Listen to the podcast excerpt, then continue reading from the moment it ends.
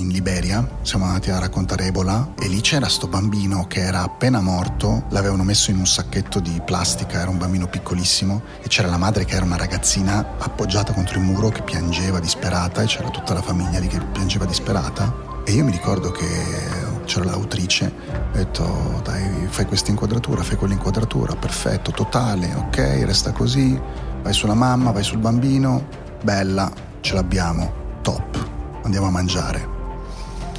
La sera sono tornato in albergo e ho detto no aspetta un attimo, cioè, ma chi cazzo sei diventato? Cioè, mm, sei tu il protagonista o è la storia protagonista? Di cosa ti importa? Di te stesso o di quello che stai raccontando? Purtroppo non esiste una scuola che ti insegni a gestire il successo e per questo ho deciso di realizzare questo podcast che parla di rinascita, facendo un viaggio nella vita di personaggi noti che mettono a disposizione la loro storia per aiutarci a cadere meglio. Oggi avremo il piacere di fare un viaggio con Pablo Trincia, un grande contribuente del mondo podcast e una persona dalle mille sfaccettature. Premendo il tasto Segui potrai rimanere aggiornato su tutte le nuove storie in uscita. Io sono Luca e questo è One More Time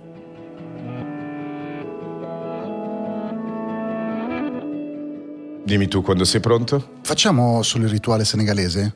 Insegnamelo. Prima di fare qualsiasi cosa eh, si fa una piccola preghiera al santo si chiama Serintuba e io lo faccio sempre prima di un, insomma, un'intervista, un, di un lavoro diciamo no? Allora, si mettono le mani così con i palmi verso l'alto. Audu billahi minash shaitanir rajim. Bismillahirrahmanirrahim. Alhamdulillahi rabbil alamin. La ilaha illallah muhammadu rasulullah sallallahu alaihi wasallam barke Serintuba barke Serintuba barke Serintuba barke Serintuba barke Serintuba barke Serintuba barke Serintuba amin. Amin. Barke Serintuba barke amin devi dire. Amin. Amin. Bas. A posto Ce l'abbiamo fatta. Sono tranquillo, va tutto bene. Ciao Pablo. Bonjour. Bonjour. Tu parles beaucoup de langues, mais on va parler en italien. Eh, meglio.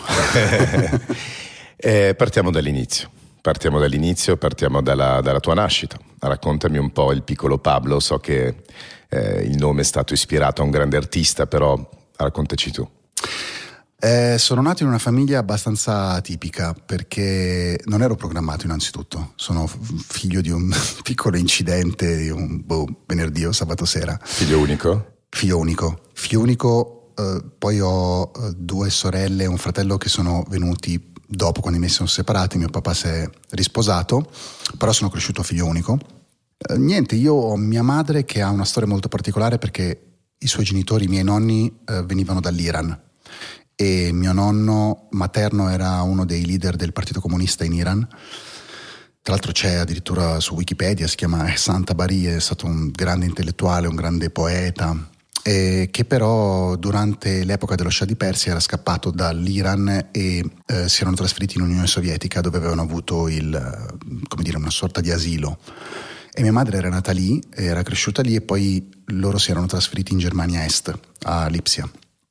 E invece mio padre, eh, che è di Roma, di, di, Santa Marinella, vicino a Roma, eh, studiava germanistica, era un ragazzino di 21 anni e a un certo punto ha vinto questa borsa di studio per andare su a studiare in Germania Est. Si sono conosciuti, lui era arrivato da pochissimo e io appunto sono così nato una sera, eh, ti ripeto, non, non programmato, non stavano neanche insieme, erano tipo, si frequentavano e sono cresciuto lì, sono rimasto lì fino ai quattro anni, finché, e questa è un po' una spy story, dunque mio padre aveva trovato lavoro per un'azienda italiana che lavorava in Germania Est e dovevano trasferirlo a Berlino, quindi noi dovevamo in teoria andare a vivere a Berlino. Ma c'era appena stato un casino perché uno di questi italiani che lavoravano in questa società di import-export, mi pare, aveva avuto una storia con una figlia minorenne di un capo della Stasi, la polizia segreta della Germania Est. E quindi questi qua gli avevano detto voi adesso chiudete l'ufficio di Berlino e vaffanculo. E quindi mio padre si è ritrovato all'improvviso senza più questo trasferimento. Dove andiamo? Dove andiamo? Questi gli hanno detto guarda abbiamo, ti mettiamo a Milano, abbiamo una sede a Milano, ti mandiamo lì. E noi siamo venuti a Milano a vivere, nonostante non avessimo nessun legame con questa città. e quindi se ci penso mi fa ridere perché c'è un tipo che, sarà, che aveva avuto una storia con una ragazzina eh, e siamo finiti qua. Quindi a quattro anni cresci a Milano? Sono cresciuto qua eh, e sono rimasto qua fondamentalmente fino ai 22 anni perché non sapevo bene cosa fare, insomma, ero, mi ero un po' perso con gli studi. A me interessava molto l'Africa in quel periodo, perché ero nella fase salviamo il mondo, salviamo l'Africa. Avevo fatto anche un campo di lavoro in Tanzania, ero andato lì a, a fare un po' di volontariato e avevo deciso che volevo andare a vivere in Africa, volevo fare, lavorare per delle organizzazioni non governative e stare lì, vivere lì. Però prima delle ONG e di questa, come dire, vocazione nell'aiutare il prossimo, cosa ti ha portato lì? Cioè, sin da piccolo, i tuoi genitori, eh, c'è qualcosa, ci sono delle radici? Um, Sicuramente, come dire, sono stato molto stimolato da ragazzino a leggere. mi ricordo che i miei a un certo punto mi avevano regalato uh, questa collana di libri di mitologia da tutto il mondo e mi ricordo che li divoravo. Uh, mi hanno affascinato tantissimo. Io credo che molto di quello che siamo da adulti se veramente vai a scavare lo trovi nei, cioè in quegli anni proprio di, di, infanzia, di giochi nell'estate. E io ho avuto due cose che secondo me mi hanno appassionato moltissimo e che mi hanno proprio dato una direzione e uno è stato appunto questo, questi libri e l'altro è stato queste, c'era questa raccolta della, De Agostini, credo, che si chiamava C'era una volta, erano le cassette, c'era una volta i raccontastorie, erano queste, questi fascicoli con le cassette e con eh, il libro, il, quindi il tu libro, ascoltavi in audio il racconto. Tu ascoltavi l'audio nel racconto e c'era il beep alla fine, ting, che ti diceva di cambiare pagina e io passavo le ore ad ascoltare, ad ascoltare, tra l'altro li ho trovati, poi li hanno caricati su internet, ogni tanto me li riascolto pure perché erano fatti da Dio, cioè proprio da attori professionisti fantastici, ma grandi attori anche, col sound design, erano un po' il prototipo del podcast se vuoi, no? su cassetta. E quindi niente, tutta questa cosa, tutte queste storie che leggevo in giro per il mondo, i racconti, mi hanno sempre affascinato moltissimo. Più o meno ti illumini, sai quello che vorresti fare da quel momento in poi e che succede? Succede che scopro che in Inghilterra eh, l'università costa molto poco, costava molto poco, adesso è inavvicinabile, e avevano il corso di laurea in eh, africanistica all'Università di Londra e mi sono iscritto lì a lingue e letterature africane con indirizzo economia dello sviluppo, diciamo, perché comunque era un'università che formava diciamo, le persone, i professionisti che fanno il lavoro che sognavo di fare io, cioè lavorare nelle agenzie non governative e mi laureo lì eh, con l'idea. Quindi finisci il ciclo. Finisco il ciclo, solo che poi la mia ragazza, che poi è diventata mia moglie, italiana, eh, italiana eh, Deborah, viveva ancora qui a Milano, si stava laureando e quindi sono tornato, ho detto vabbè dai, vediamo, nel frattempo mando curriculum in giro, speriamo magari qualcuno mi prende. Uh, e hai 25 anni? Yes. Okay. Solo che allora, il giornalismo non lo vedevo tanto come un'opzione, cioè ho detto ma sì, potrebbe essere un lavoro interessante perché avevo letto Terzani, avevo letto mm, Kapuscinski, avevo letto Ettore Mo, tutti questi grandi Quindi nomi. Anche inviati di, di, guerra. Anche inviati, sì. Però ce l'avevo lì, ma non, mm, non so come dire, non, non, era un qualcosa a cui aspiravo, cioè era, era una delle possibilità, una delle cose, ma non era la prima cosa che avrei fatto. Torno qua e scopro attraverso un amico che lavorava a Emergency che eh, stavano aprendo un giornale online e che cercavano eh, un giornale online che parlava del rest, di mondo, di Africa, Asia, America Latina, di questi paesi un po' più, eh, diciamo, meno trattati sui grandi media italiani. Ho detto, ma sì, dava da farmi un'esperienza. Uh, loro eh, erano, si stavano veramente appena formando, era un giornale che si chiamava Peace Reporter, adesso non c'è più purtroppo, e io arrivo e mi dicono, eh, tu sai l'inglese, dai, guarda, ci serve uno che fa le traduzioni, perché qui non, non c'è gente che sa bene l'inglese. Io mi metto lì, faccio queste traduzioni, un giorno, dopo due settimane, arriva il caporedattore e mi dice, come scrivi? Eh, boh, dico, mm, bene, penso, non lo so, cioè mi dà un, un'agenzia in mano e mi dice questa è c'è una notizia qua di una manifestazione sulla pace in Argentina uh, faccio un pezzo vediamo come scrivi minchia, no, veramente, cioè, mi, devo, mi gioco tutto qua. E vi ricordo che era appena prima della pausa pranzo, c'erano tutti i miei colleghi che erano andati a mangiare e io lo guardo e gli faccio ma per quando la vuoi? Lui mi guarda e mi fa un quarto d'ora fa e se ne va. io non esco. Ti ha messo a tuo agio? Io, io non, mi ricordo ancora il dolore alle spalle per la tensione, no? E mi ricordo che ho passato tutta la pausa pranzo a scrivere, non sono uscito da lì. Gli consegno questo foglio tremante, con la mano tremante, lui lo guarda e fa: Non male, bravo. E da lì è cominciata quel giorno la mia carriera da giornalista. E poi che cosa succede? Come la sviluppi? Eh, lì è proprio stato un amore totale. Cioè, lì ho scoperto il gusto io ho bisogno delle, di sfide e questo lavoro te le dà. Io ero in questo giornale a Milano in una redazione che trattava temi l'Africa e il resto del mondo e quindi dovevo scrivere di paesi lontani, di, di gente che stava lontano, eccetera.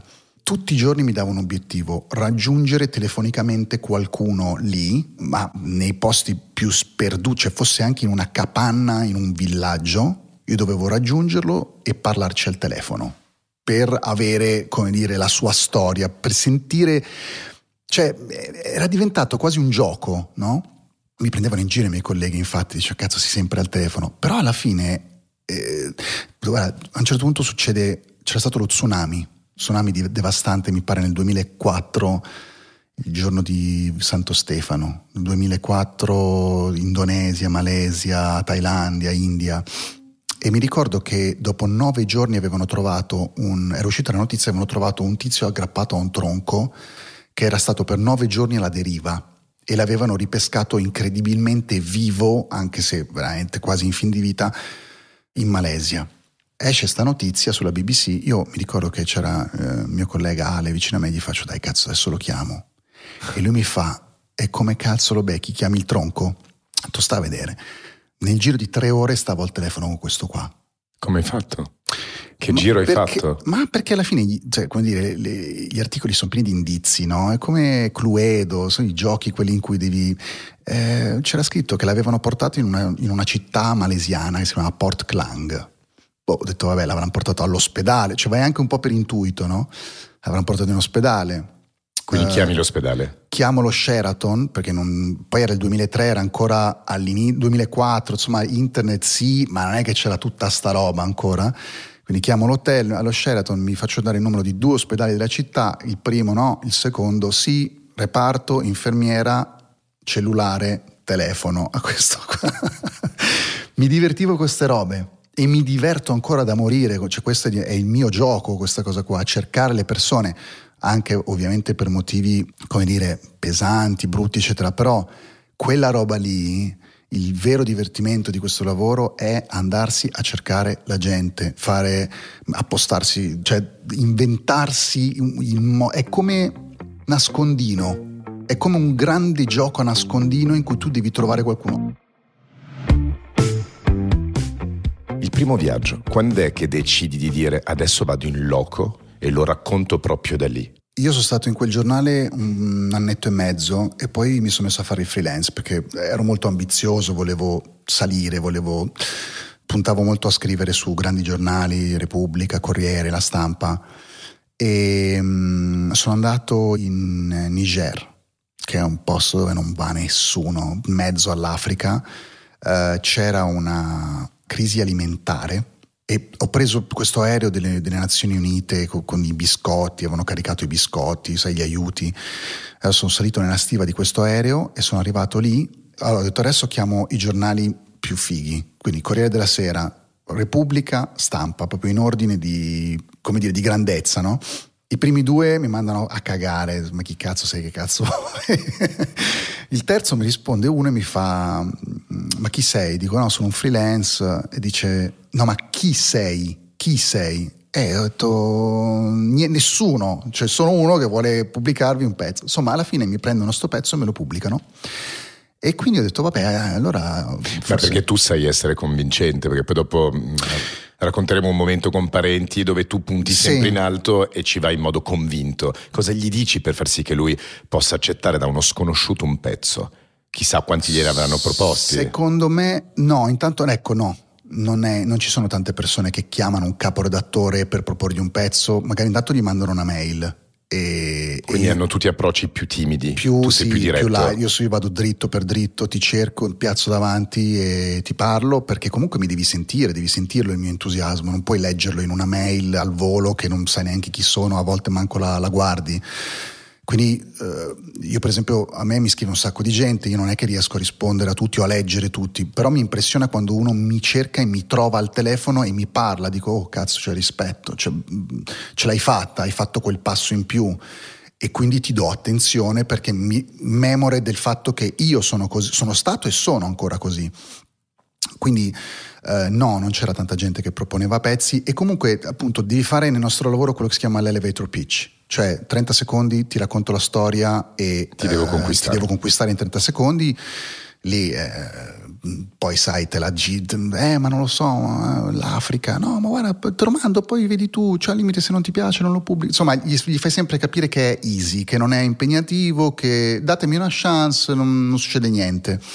E in genere la gente te la dà. E quindi lì comincio a scrivere per i giornali e prendo un po' di so, consapevolezza del fatto che comunque potevo fare qualcosa, però presto mi rendo conto che è un ambiente molto difficile, i giornali già stavano andando giù, la carta stampata già aveva iniziato la fase proprio di declino, non c'erano soldi, le redazioni erano piene di gente.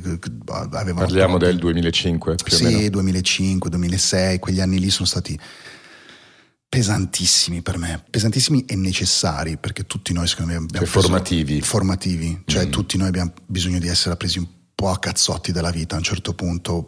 Per svegliarci un po'. Per svegliarci, per farci la pellaccia, per capire che comunque c'è un down, per apprezzare l'app, uh, perché se no non lo apprezzi mai. E, um, e, quindi ho iniziato a girare il mondo e a vendere Quindi storie. ti pubblica il pezzo mi pubblica il pezzo. La testata si chiama La Stampa? La Stampa. Okay. Eh, io inizio poi a appunto a farmi avanti anche con altri giornali eccetera e a girare un po' cioè andavo in un posto scrivevo i pezzi mi ripagavo i costi del viaggio però arrancavi un po' no era tremendo tremendo e quindi decidi di fare un level up no e quindi decido di mollare a un certo punto io mi rendo conto mi ritrovo a 30 anni nel 2007 ero in India quindi aspetta, cerchi di capitalizzare il pezzo sulla stampa dicendo io ho scritto questa cosa e quindi di, di, di Vado, andare... Com- comincio a collaborare con questo giornale e con altre riviste. Ma eh, non riesci a campare? Non riesci a campare perché non, sì, grazie, però eh, cioè, oggi ti cago, domani no, oggi ti rispondo, domani no. Io mi ricordo che andavo in questi cyberpoint perché poi, eh,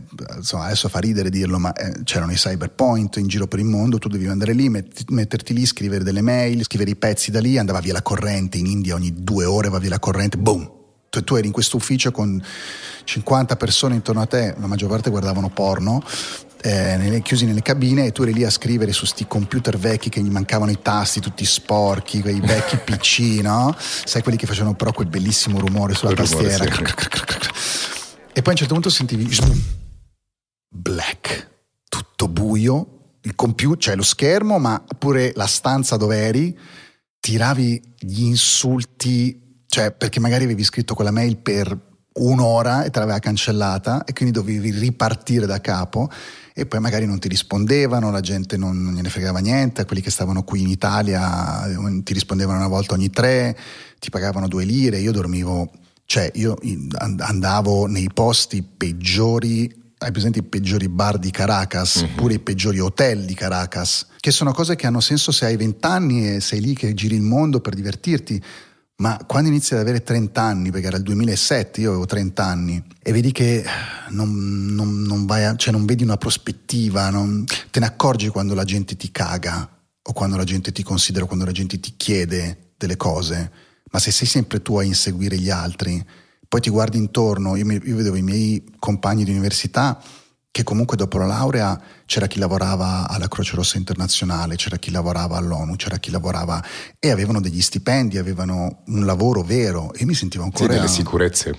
Sì, io mi sentivo ancora il sognatore, capito che voleva fare Tiziano Terzani in un mondo che non era più quello perché non, beh, erano cambiati i tempi, era cambiato il mercato e quindi mi sono proprio messo lì a dire ok, non voglio arrivare a 40 anni uh, a dormire sui divani della gente per campare, per scrivere un pezzo da qualche parte, non mi interessa, non lo voglio, uh, so di valere molto di più, mollo tutto, basta. Cioè non faccio più il giornalista. Non faccio più il giornalista.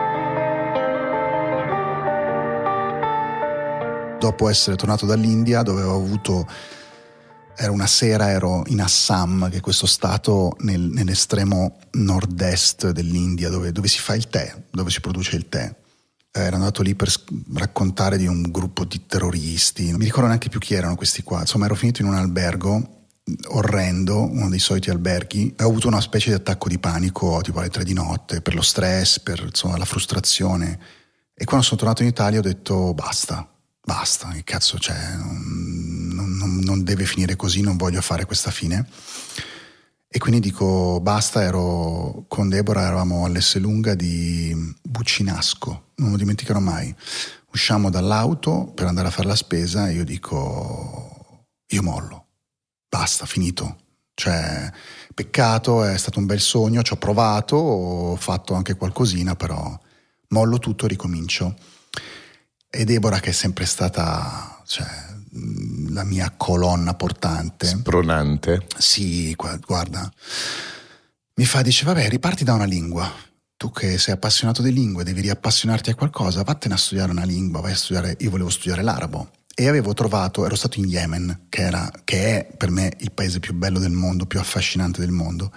Avevo trovato un corso di arabo, mi stavo iscrivendo lì. Se non che in quel periodo le Iene avevano cominciato, diciamo, la transizione da programma di satira a programma di reportage, racconti, inchieste. E avevo visto una volta, mi ricordo, questo servizio mi aveva molto impressionato, di Luigi Pelazza, che era andato in Grecia a raccontare i profughi afghani che arrivavano in Italia. L'avevamo visto insieme a Deborah a casa e lei mi dice, cazzo, ma queste sono le robe che potresti fare tu. Nel periodo in cui dici vado in Yemen a studiare sì, l'arabo, sì, io stavo, in quei giorni? Avevo, sì, sì, io stavo molando. Lei mi dice, cazzo, ma queste sono le cose che mm, potresti fare tu.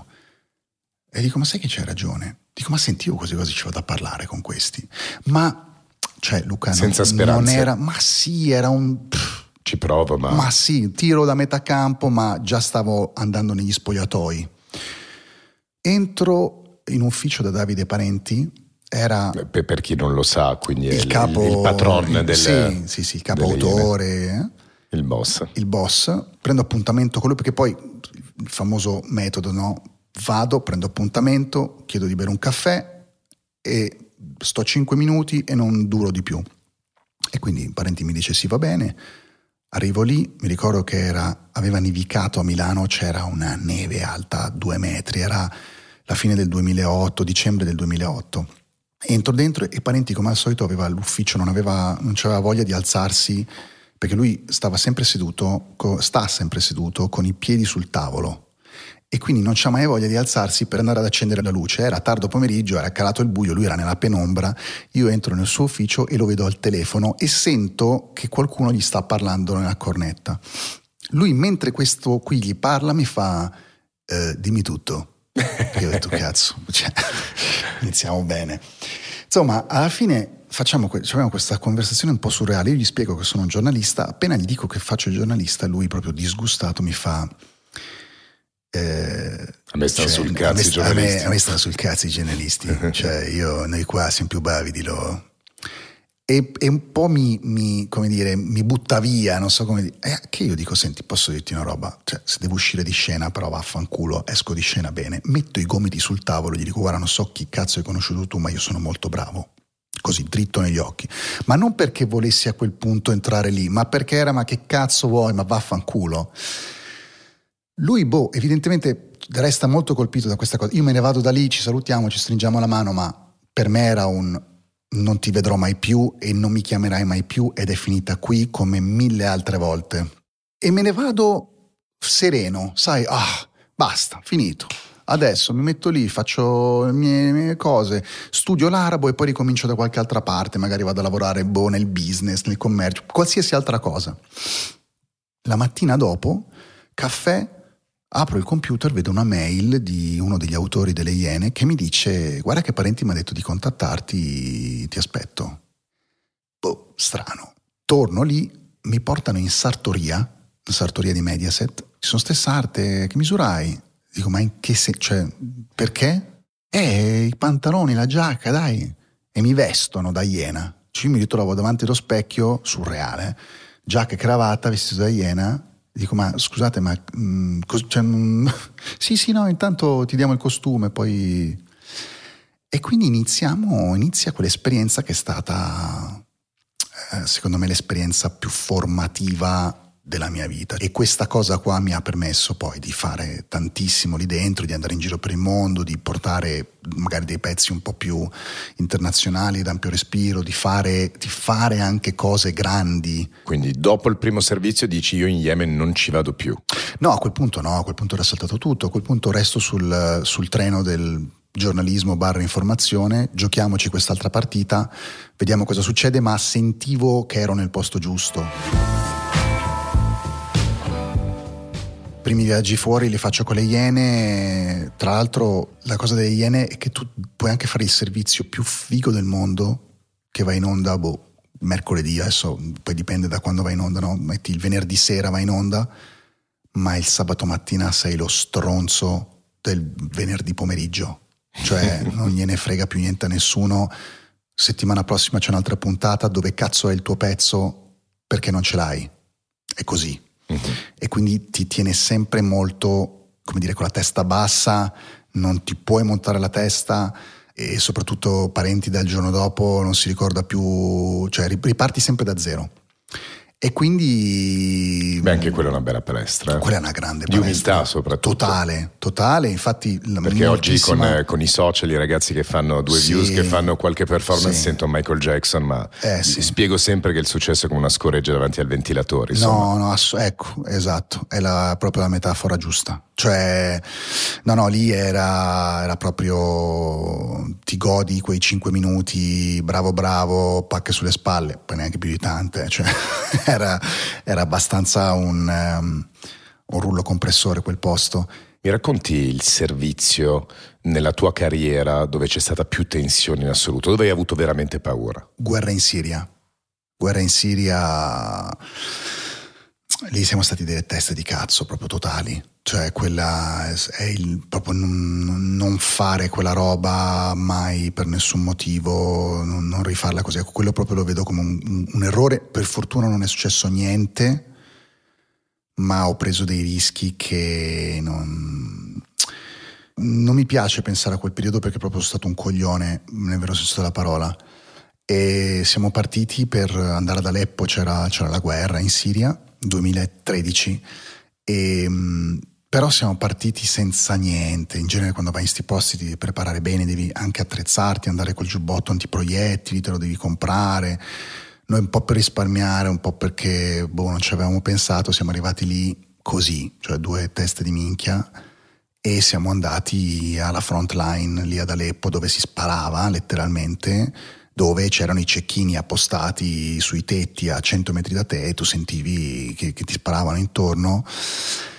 E lì siamo stati tre giorni eh, veramente rischiando, secondo me, tanto, troppo. Io, tra l'altro, a mia moglie neanche avevo detto che andavo lì, le ho detto, ma guarda, andiamo nei campi profughi in Turchia, che era lì al confine, col cazzo, poi siamo entrati dentro e e rischia- abbiamo rischiato stupidamente. Mi ricordo che una, insomma, eravamo con questo gruppo di ribelli che, che ci portava in giro, lì, loro ci facevano da fixer, questo qui addirittura mi era stato passato da una tipa del Washington Post, per cui era uno certificato, bravo, sicuro, e ci portavano in giro. I ribelli erano insomma, dei gruppi di cittadini che si erano appunto ribellati a, al presidente Assad e, e si erano creati dei gruppi, cioè tu immaginati a Milano tu, i tuoi fratelli, i tuoi amici, i conoscenti e il tuo quartiere, i negozianti all'improvviso prendete, vi armate e create una specie di in America la chiamerebbero una clique, una, una gang, no, ma un, un, gruppo, diciamo, una fazione armata. Era tutto diviso così, in fazioni armate per quartiere, quindi magari hai, non so, città studi, eh, la Barona. Sì, come a Chicago in tanti altri Come a Chicago, sì, eh, Nolo, no? chissà, chissà Nolo come sarebbero, arrivano tutti, tutti i trendy.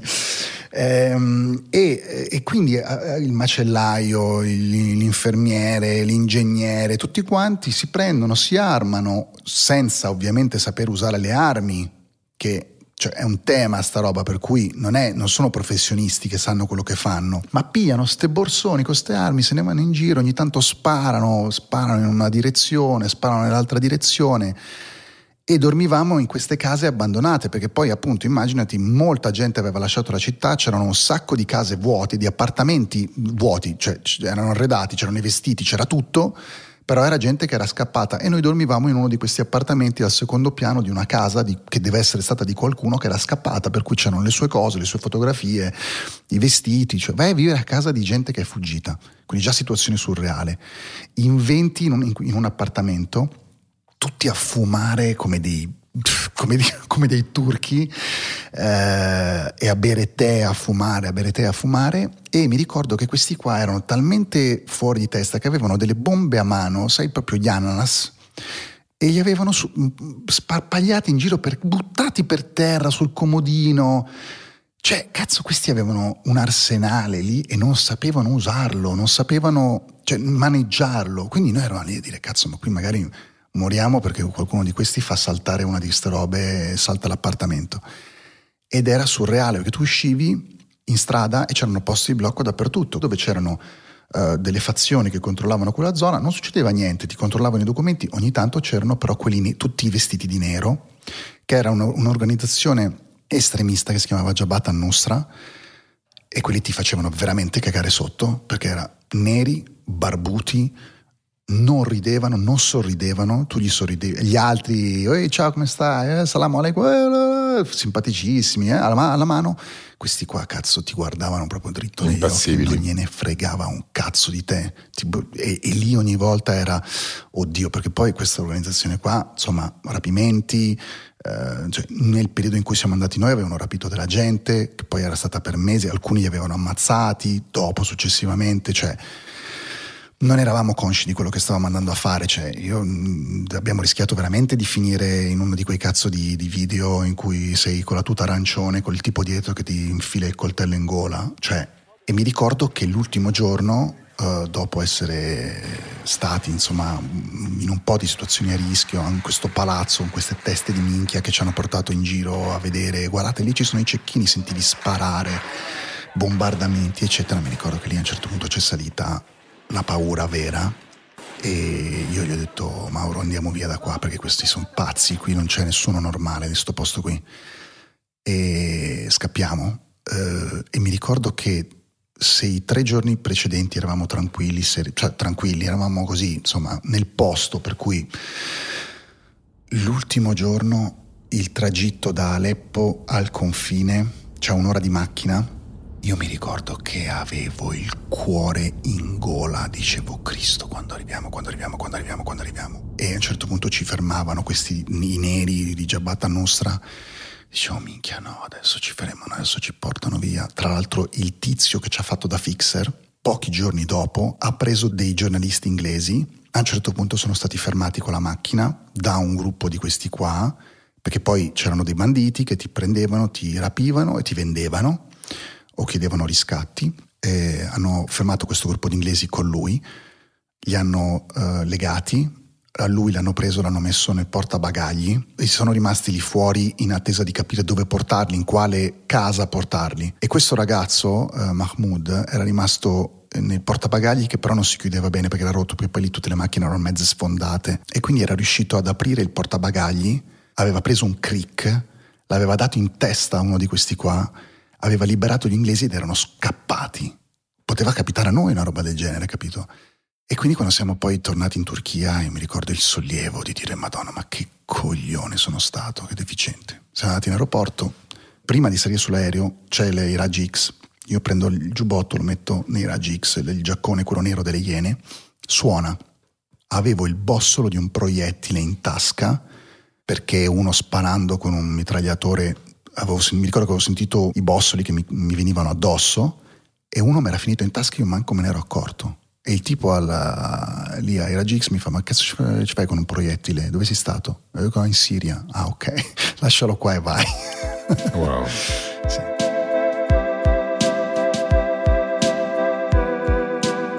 E quindi alle Iene a un certo punto interrompi, cioè che cosa succede per arrivare al tassello successivo? La vita degli Iene è una vita durissima. Uh-huh. Non hai weekend, non hai giorno, non hai notte, sei sempre in giro e soprattutto sei sempre lì che devi mandare in onda il pezzo perché sennò non, non guadagni. Non vedevo troppe prospettive, non volevo morire facendo l'inviato, appostandomi alle 4 di mattina sotto casa di uno per beccarlo, cioè impari tutto, però a un certo punto per me era troppo. Ho iniziato a lavorare un po' fuori, ho fatto un anno da Santoro, insomma ho provato un po' a lavorare in televisione fuori da quel mondo, anche se era difficilissimo perché la televisione, come tu sai molto bene, è un incubo, è diventata un incubo, non c'è più nessuna stabilità, oggi lavori, domani boh. E poi nel 2014 scopro i podcast e lì ho cambiato vita. Raccontami come, come mai, cioè come ti sei illuminato, cosa vuol dire scopro i podcast? Perché esistevano già da prima. Esistevano già da prima, scopro diciamo le serie audio perché podcast poi è tutto. Uh, all'interno del mondo di podcast scopro le serie audio. A me piacevano quelle video, però. Quindi scopri vuol dire ascolto serie audio. Io seguivo un giocatore di basket che si chiamava Manu Ginobili di San Antonio Spurs, che era uno dei miei miti, e lui un giorno su Twitter pubblica: Questa è la mia serie preferita, è una figata, ascoltatela. Boh, chissà che cazzo si guarda Manu Ginobili, andiamo a vedere e mi esce fuori il link di questo serial, si chiamava, era questo podcast um, in inglese? In inglese e ascolto questo podcast di questa giornalista di Chicago che aveva fatto questo esperimento folle di raccontare una storia, un true crime, una, una storia vera, una, la storia di un omicidio e di una vicenda giudiziaria in 12 puntate da un'ora l'una, quindi 12 ore di racconto, che sembrava una follia soprattutto nel periodo in cui tutto era, e in parte credo sia ancora, video veloci, sì, era sì. il pre-TikTok, video veloci, 10 secondi, 20 secondi, livello di attenzione. Questi invece facevano l'esatto opposto. Questi ti dicevano no, aspetta un attimo, prova a sentire, prova ad ascoltare, prova a metterti le cuffie e a lasciarti completamente trasportare dal racconto. Io metto le cuffie e mi immergo in questa storia. Viaggi. Viaggio. Mi ricordo che eh, questa storia qui, tra l'altro, parla di un omicidio e di un ragazzo che, insomma, secondo la storia, forse è stato incarcerato ingiustamente per l'omicidio della, della fidanzatina. È un, una classica storia qualsiasi, non solo americana, ma si potrebbe dire quasi in tutto il mondo, di, di uno che viene accusato per un omicidio. E questa giornalista che si mette lì a, a, a, indagare proprio su qualsiasi cosa, su, veramente si mette a studiare gli spigoli delle cose, si mette con una lente di ingrandimento a fotografare i, i minuti, i secondi, le distanze, i metri, i centimetri, sai quelle robe proprio... E io scopro che, che, che sta roba è affascinantissima, non solo da sentire, ma anche da raccontare. Ecco, quella roba lì mi aveva veramente rapito. Mi ricordo che facevo la spesa a rate con la scusa di ah cazzo mi sono dimenticato de, guarda mi sono dimenticato il latte. E tornavo a fare la spesa e facevo il giro lungo del quartiere per potermi sentire sta roba perché era una droga. E capisco ok lo devo fare anch'io. Cioè proprio lì ho veramente il momento James Brown io ho visto no non era James Brown in realtà erano John Belushi e Dan Aykroyd in uh, Blues Brothers che eh, davanti a James Brown dicono io ho visto la luce e dico io questa roba la devo fare qui in Italia perché qui in Italia questa roba non c'è quindi c'è sai proprio il momento di consapevolezza quando dici ok eh, qui comincia una nuova fase della mia vita e cosa trovi? comincio a cercare un po' di storie che... Le cerchi dove? A chi chiedi? Uh, su internet. Cerchi da solo? No, cerco da In realtà avevo chiamato questo bravissimo sound designer con cui lavoro ancora oggi, si chiama Luca Micheli. Eh, gli ho detto dai facciamo qualcosa insieme e ci siamo messi a cercare. Un giorno lui mi dice guarda c'è questa... Ma eh, ci eravamo messi a cercare così, sai, su Google, satanismo. Ok. Boh, eh, mi messo un po' di keywords. Misteri, keywords, ma, ma roba veramente basic. Uh-huh e un giorno lui mi dice: Guarda, c'è questa storia di questa signora che è stata assolta dall'accusa di aver abusato dei suoi figli dopo 16 anni, di, di riti satanici. Boh, dico va bene, vediamo, leggiamo, però poi devi sempre, eh, come dire, parlarci no, con la gente per capire veramente che un articolo di giornale non è che ti spiega tutto.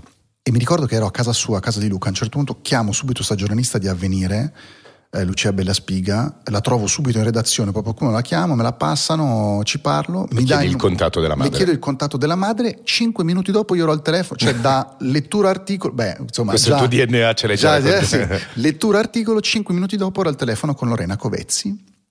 Luca abita dall'altra parte della città rispetto a dove sono io. Mi ricordo che ho preso i mezzi e mi sono fatto tutto il tragitto fino a casa, metropolitana, autobus, eccetera, al telefono con questa donna che mi raccontava le robe e mi raccontava appunto questa storia che poi è la storia di veleno di questi 16 bambini allontanati alla fine degli anni 90 dalle famiglie che eh, per sospetti abusi sessuali e poi in realtà racconteranno agli assistenti sociali di essere stati portati nei cimiteri dai genitori, c'erano sette sataniche, abusi cimiteriali e quindi un sacco di bambini erano stati portati via da questi paesini. E io mi ricordo che passo quella sera al telefono con lei a scrivere appunti e dico cazzo questa roba qui è forse questa storia qui è una, è una, storia per un podcast, per una serie, forse potrei provare a raccontare questa storia qua. Però anche lì tu la storia la senti quando veramente vai anche nei posti, quando ci entri, quando ti rendi un attimo conto, cioè senti, devi sentire un po' la temperatura del, delle persone, delle storie, la devi proprio saggiare, cioè qualcosa proprio di fisico, fisico, non, non c'è un, un, altro modo di dirlo, di farlo, lo devi proprio sentire e ti deve accendere. E io lì mi ero completamente acceso e a quel punto ho detto va bene, ok, sarà questa la, la, la storia. Dopo un po' che insomma, ho parlato con un po' di persone, ho rimediato un po' di documenti perché poi devi trovare doc- la documentazione, devi trovare le sentenze, devi trovare i testimoni, eccetera, ho detto bene, perfetto, è una storia più o meno vicino casa, perché è a due ore, due ore e mezza da Milano. La posso raggiungere quando voglio. Mm, posso investire anche delle mie risorse perché tanto non si tratta di prendere chissà quali aerei o alberghi o fare chissà che cosa. Ha senso? Uh, proviamoci. Allora, Veleno innanzitutto è il benchmark, è la reference, è il podcast in Italia per eccellenza per tutti. Qual è la trafila, cioè a livello finanziario? Una persona ha questa intuizione, tu approfondisci personalmente con un tuo team, vuol dire che te lo sei pagato, cioè tu hai venduto quella serie a qualcuno e quindi te l'hanno commissionato, o meglio, avevi della finanza che hai rispeso facendo. Ci spieghi la trafila per arrivare fino alla messa a terra del prodotto? Allora, io lì per lì non sono stato molto a ingegnerizzare i costi o a... cioè è tutto stato una cosa molto un po' in divenire. Io ero un freelance, uh, lavoricchiavo, avevo più o meno delle, delle, cose che mi davano, avevo due soldi da parte, due, che però mi sarei sputtanato in quell'anno e mezzo in cui ho praticamente fatto solo quello. Avevo due cosine, due lavoretti, ma insomma ho detto vabbè dai, quanta autonomia ho? Ci arrivo da qui a un anno? Sì, va bene, facciamolo. Non sono stato a vedere quanto mi costava. Ho creato un mini team con Alessia Raffanelli, poi con gli altri che sono arrivati, Gipo Currado, Marco Bonino, Deborah, che è, insomma, è diventata poi una mia strettissima collaboratrice. Abbiamo detto va bene, facciamo sta cosa, non ne caveremo fuori soldi. Quindi nessuno di loro ha preso soldi, no, hanno creduto nel progetto con tutti, te? Sì, hanno tutti creduto nel progetto. Quindi hai creato cioè, il Dream Team? Ho creato il Dream Team perché tutti avevano capito la potenzialità della cosa. Cioè io fai conto questo prodotto qua, io non sono un venditore, io sono uno che racconta le storie, non è che sono bravo a venderle. Però lì ho pensato bene, svendiamolo anche, vendiamolo a poco prezzo, regaliamolo piuttosto perché eh, ci serve però qualcuno forte che ce lo faccia uscire. Un com- forse un po' ragionamento da free press, non lo so, adesso non saprei dirti che modello era, però era credo in questa cosa talmente tanto che in un modo, cioè mi sacrifico purché esca fuori e purché venga ascoltata e to- poi tutto il resto verrà dopo. E quindi dopo diversi giri, tanti giri, tanti no, tanti... Ci sei abituato? Ci sono abituato. Uh, scrivo, sì. scrivo a Mario Calabresi, che era direttore di Repubblica, che conoscevo, avevo conosciuto così al volo, insomma era uno molto alla mano. E gli dico, guarda, c'è questa roba, questo prodotto americano tra le mani, perché poi lì la keyword era americano, perché lui era molto appassionato di robe americane. Dico, ah, mm, cos'è? Gli mando uh, via WeTransfer una zero perché avevamo fatto una puntata zero. Mario non scarica subito il file, anzi non lo scarica per niente. Quindi scade. Scade, dico, vabbè, vabbè, pazienza, sti cazzi. penso anche di mollare a un certo punto perché dopo un po' mi ero rotto le scatole. Poi mi ricordo che quell'estate era l'estate del 2016. Dico, ma no, dai, piuttosto la pubblico io da qua su Facebook, o la pubblico da qualche parte gratis, me la faccio lo stesso. Mi richiama a settembre Calabresi mi dice ma cos'era quella cosa che mi dovevi mandare? Gliela rimando non la scarica però a quel punto sento l'odore del sangue e dico vabbè senti io ti vengo, a trovare, ti vengo uh-huh. a trovare, a Roma. Vado a Roma ci diamo un appuntamento lo, lo, incontro gli faccio sentire boh, tre minuti di sta roba e lui fa va bene va bene dai ok. Boh, vado giù e lì ho avuto fortuna perché mi hanno messo a disposizione un team fantastico il team del, di Repubblica del Visual Desk ci hanno creduto tantissimo in questo progetto, hanno fatto un sito apposta con tutte le puntate, con le fotografie, con i documenti, con le cose. Insomma, gli avevo dato un po' l'idea tipo modello serial, che era appunto quello che avevo sentito in America.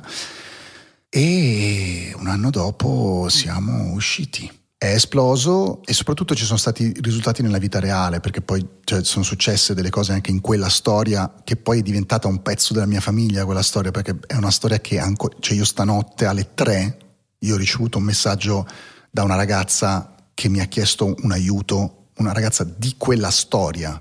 E due giorni fa un altro messaggio sono passati quattro anni dalla pubblicazione di Veleno. È una storia che mi ha seguito e mi seguirà ormai, cioè me la porto, è un pezzo, è un altro braccio di me, non so come dire, non, non è una cosa nel passato, è una cosa che è andata avanti e andrà avanti, quindi anche quello è stata un'esperienza molto profonda.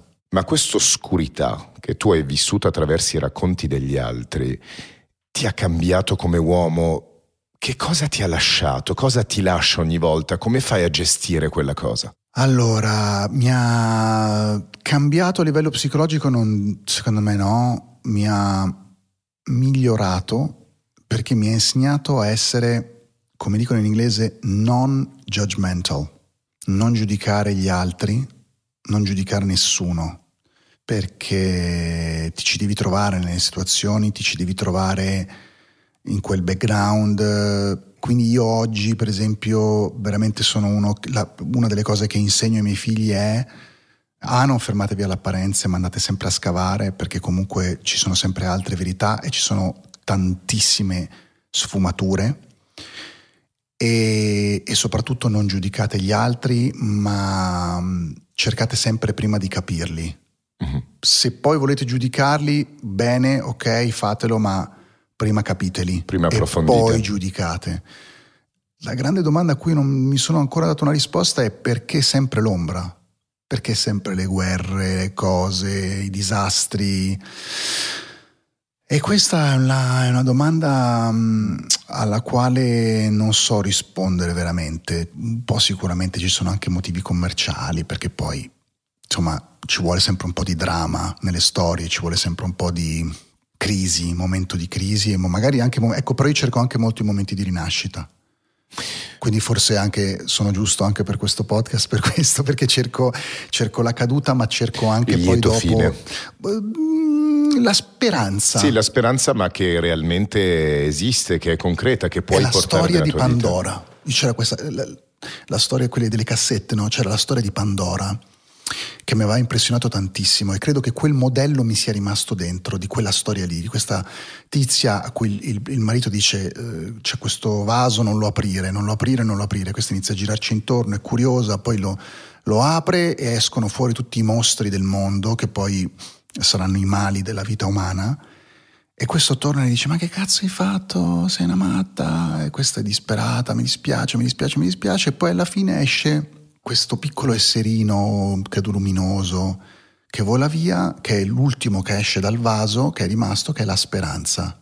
Io credo che quella roba lì, quella storia che devo aver sentito in loop non so quante volte, sia un po' la base delle cose che racconto.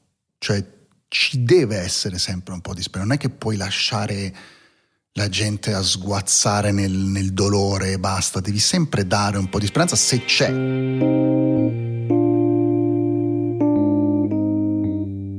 Però sin da piccolo le ONG ci sei sempre stato un po' attratto dalla sofferenza, perché è vero la rinascita, però le guerre, sapevo che di tuo nonno voi lo chiamavate da casa, dalla cabina telefonica, lui era agli arresti domiciliari per dieci anni, era un po' martire del... poi c'erano i servizi segreti del regime sì. che ascoltavano le telefonate, interrompevano, è come se quella cosa facesse parte di te da sempre, ti attraesse e tu volessi, non voglio dire creare giustizia, ma tramutarla in qualcosa di felice, però parti sempre dalla, dalla, dalla, sì. dalla tristezza, no? da qualcosa che crea della sofferenza. Sai esattamente da dove parte questa cosa qui di cui stiamo parlando? Non lo sai? Non lo so. Okay. Non lo so, forse dovrei scoprirlo. Me lo sto proprio chiedendo in questi giorni, cioè è una domanda che mi sto, mi sto ponendo in questi giorni. La cosa che ho deciso ieri hmm. è la prossima grande storia che faccio deve fare ridere. Cioè voglio fare un'inchiesta che fa ridere, in vinile, così, per renderla ancora più folle. Però insomma hai proprio voglia di, di, di, passare insomma dall'altro lato emotivo. Sperimentare qualcosa. Io sono uno che si rompe le balle nello stesso posto. Devo cambiare, devo fare robe diverse, devo insegnare una lingua. Cioè devo, devo non riesco a stare a fare, dopo un po' mi, mi sembra tutto un po' simile e quindi mi devo un attimo, devo cambiare pagina, devo... Devi stimolarti. Devo stimolarmi, devo trovare altre robe e quindi, non so, magari sperimentare quella roba lì che tra l'altro è difficilissima perché cazzo, cioè l'ironia, la comicità o comunque trovare una storia che sia divertente, quella sì che è una sfida. Eh. Volevo farti questa domanda. Quando hai sentito tu nella tua carriera che eri diventato un personaggio? Questo è successo nel 2014-2015. Mi sono reso conto che ho avuto un po' una crisi perché avevo fatto un sacco di servizi in giro per il mondo, eccetera, però mi ero reso conto che in realtà non era tanto le storie che mi interessavano, ma era il mio personaggio dentro le storie, perché dopo un po', sai, la gente ti vede come quello che va in giro, che fa le robe pericolose, che fa le robe fighe, che fa le robe, oh, cazzo, guarda dove è stato, oh, cazzo, a Chicago, oh, guarda in Siria, oh, guarda la Crocodile, oh, guarda, minchia, sei un grande, sei coraggioso, non c'hai paura di niente, quindi ovviamente il, il tuo ego, anche se ero già grande, non, non, non, ero un ragazzino senza mezzi, avevo i mezzi, però comunque il tuo ego queste robe le assorbe. E a un certo punto mi ero reso conto che stavo diventando tanto quella roba lì, cioè il, il personaggio che fa quelle cose lì, che si comporta in quel modo lì, una specie di piccolo fumetto, di piccolo supereroe che va nei posti e delle storie non me ne fregava niente. Cioè ho vissuto dei... Quando siamo andati a fare Uh, serv- abbiamo fatto un servizio alle Iene molto famoso sulla crocodile, la droga russa sì, sì, che, che ti mangia la carne. C'è un backstage di quella storia. mi ricordo che siamo andati in questo appartamento a Togliatti Grad e dove c'erano queste persone che soffrivano le pene dell'inferno, cioè avevano sta droga che gli mangiava pezzi di carne, c'era una scena atroce. Noi abbiamo filmato tutta quella roba, siamo usciti da lì, io e l'autore, abbiamo percorso questo pezzo di strada che poi portava su uno stradone dove avevamo preso il taxi e saremmo tornati un, in hotel. E mi ricordo che ci siamo abbracciati, grande cazzo numero uno, vai! Perché avevamo portato a casa il pezzo, avevamo la scena madre del pezzo. Uh, andiamo in hotel, ci facciamo una doccia, andiamo a cena e a cena io ho detto, stavamo mangiando, io ho detto, cazzo Marco, ma ti rendi conto? Cioè, noi siamo usciti da quel posto dove c'era gente che aveva i mesi contati. Anche i giorni. Anche i giorni. Infatti poi dopo abbiamo saputo che erano morti. E noi eravamo lì a festeggiare come due coglioni in mezzo alla strada perché avevamo il pezzo figo. Cioè c'è qualcosa che non va qua. E Marco giustamente da un lato mi aveva detto sì, è vero, è anche vero che noi attiviamo delle difese, poi cioè attivi delle difese quando sei in queste situazioni, quindi magari fai la battuta, magari sei sarcastico, magari dici una cosa che se qualcuno ti registrasse lì per lì, poi dopo tutti direbbero guarda che pezzo di merda quello che fa le battute, però cioè, è un qualcosa che usi per difenderti. Mm-hmm. E vabbè, l'ho messa via così. Poi però era risuccesso, era risuccesso ed è successo un'altra volta lì in, in Liberia. Eh, c'era Ebola, siamo andati a raccontare Ebola, ero, lì ero già con Santoro e lì c'era sto bambino che era appena morto di questo virus devastante l'avevano messo in un sacchetto di plastica, era un bambino piccolissimo e c'era la madre che era una ragazzina appoggiata contro il muro che piangeva disperata e c'era tutta la famiglia lì che piangeva disperata. E io mi ricordo che c'era l'autrice, ho detto dai fai, fai questa inquadratura, fai quell'inquadratura, perfetto, totale, ok, resta così, vai sulla mamma, vai sul bambino, bella, ce l'abbiamo, top, andiamo a mangiare. Minchia anche lì la sera sono tornato in albergo e ho detto no aspetta un attimo cioè ma chi cazzo sei diventato? Cioè um, sei tu il protagonista o è la storia protagonista? Di, di, cosa ti importa? Di te stesso o di quello che stai raccontando? E secondo me in quel momento mi importava più di me stesso. Ero io, ero, ero il personaggio appunto che ero diventato e non me ne ero accorto, cioè fino a quel momento non me ne ero accorto, poi me ne sono accorto. Ed è stato in quel momento poi che è arrivata la storia di Veleno e quella storia mi ha fatto tornare coi piedi per terra e mi ha fatto capire che no, sono importanti le storie, cioè nutrire l'ego va bene, perché comunque ti dà voglia, ti dà carica, ti dà motivazione, però non bisogna diventare stronzi, ecco.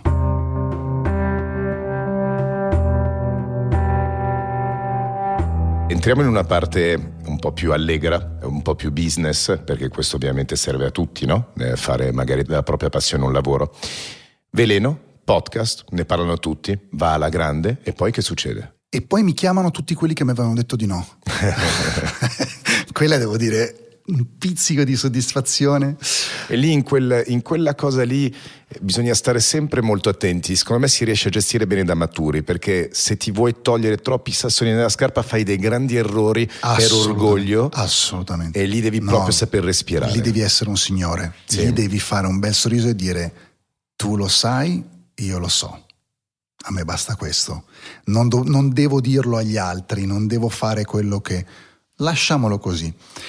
E poi da lì è arrivata la serie su Amazon che è stata prodotta da Fremantle, non l'ho fatta io in quel caso, ci ho solo diciamo, collaborato come esterno, mi sono fatto intervistare, ma ripeto, per me una volta fatto il podcast ero già contento di quello. E poi a un certo punto uh, mi chiama uh, Mario Gianani, che, era, che è uh, uno dei capi di Wildside, la casa di produzione cinematografica, e mi dice: Senti, ma io vorrei investire nel mondo dei podcast vorrei fare una società, vorrei che tu venissi a lavorare in questa società che si chiama Cora Media e che è diretta da Mario Calabresi che ho ritrovato. Tutto poi, torna, tutto visto, torna, poi tutti i tasselli si rimettono insieme. Sì.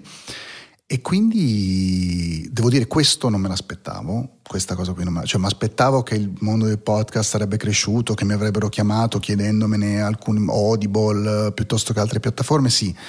Questa cosa qui no, eh, però è una bellissima esperienza perché è una startup che, mm, come dire, ha deciso di investire in questo business. Esatto, una startup sia... coraggiosa eh, che non, eh, non, fa il secondo passo con i soldi del primo, però sta investendo, sta portando qualità, sta facendo tante cose importanti. Assolutamente, non è assolutamente scontato. È e voglio dire che è una podcast media company a tutti gli effetti è una podcast media company però come dire con uno sguardo un po' più largo a, a, a, tanti altri mondi che sono l'editoria che sono le serie. Il modello veleno è un modello che ha funzionato perché appunto da podcast è diventato libro da libro è diventato serie.